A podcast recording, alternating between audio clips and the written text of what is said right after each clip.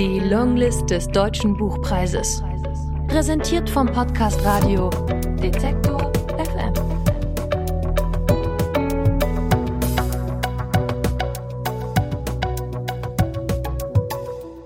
Hallo und willkommen zurück im Podcast zum Deutschen Buchpreis.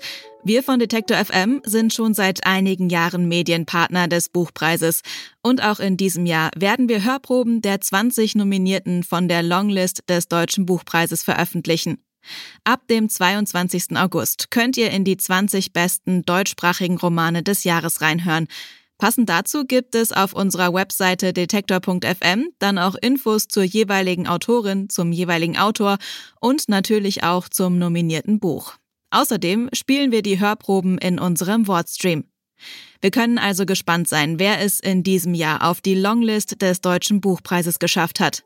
Bis dahin sage ich erstmal Danke fürs Zuhören und viel Spaß mit den Auszügen aus den 20 besten deutschsprachigen Romanen des Jahres. Die Longlist des Deutschen Buchpreises. Präsentiert vom Podcast Radio Detektor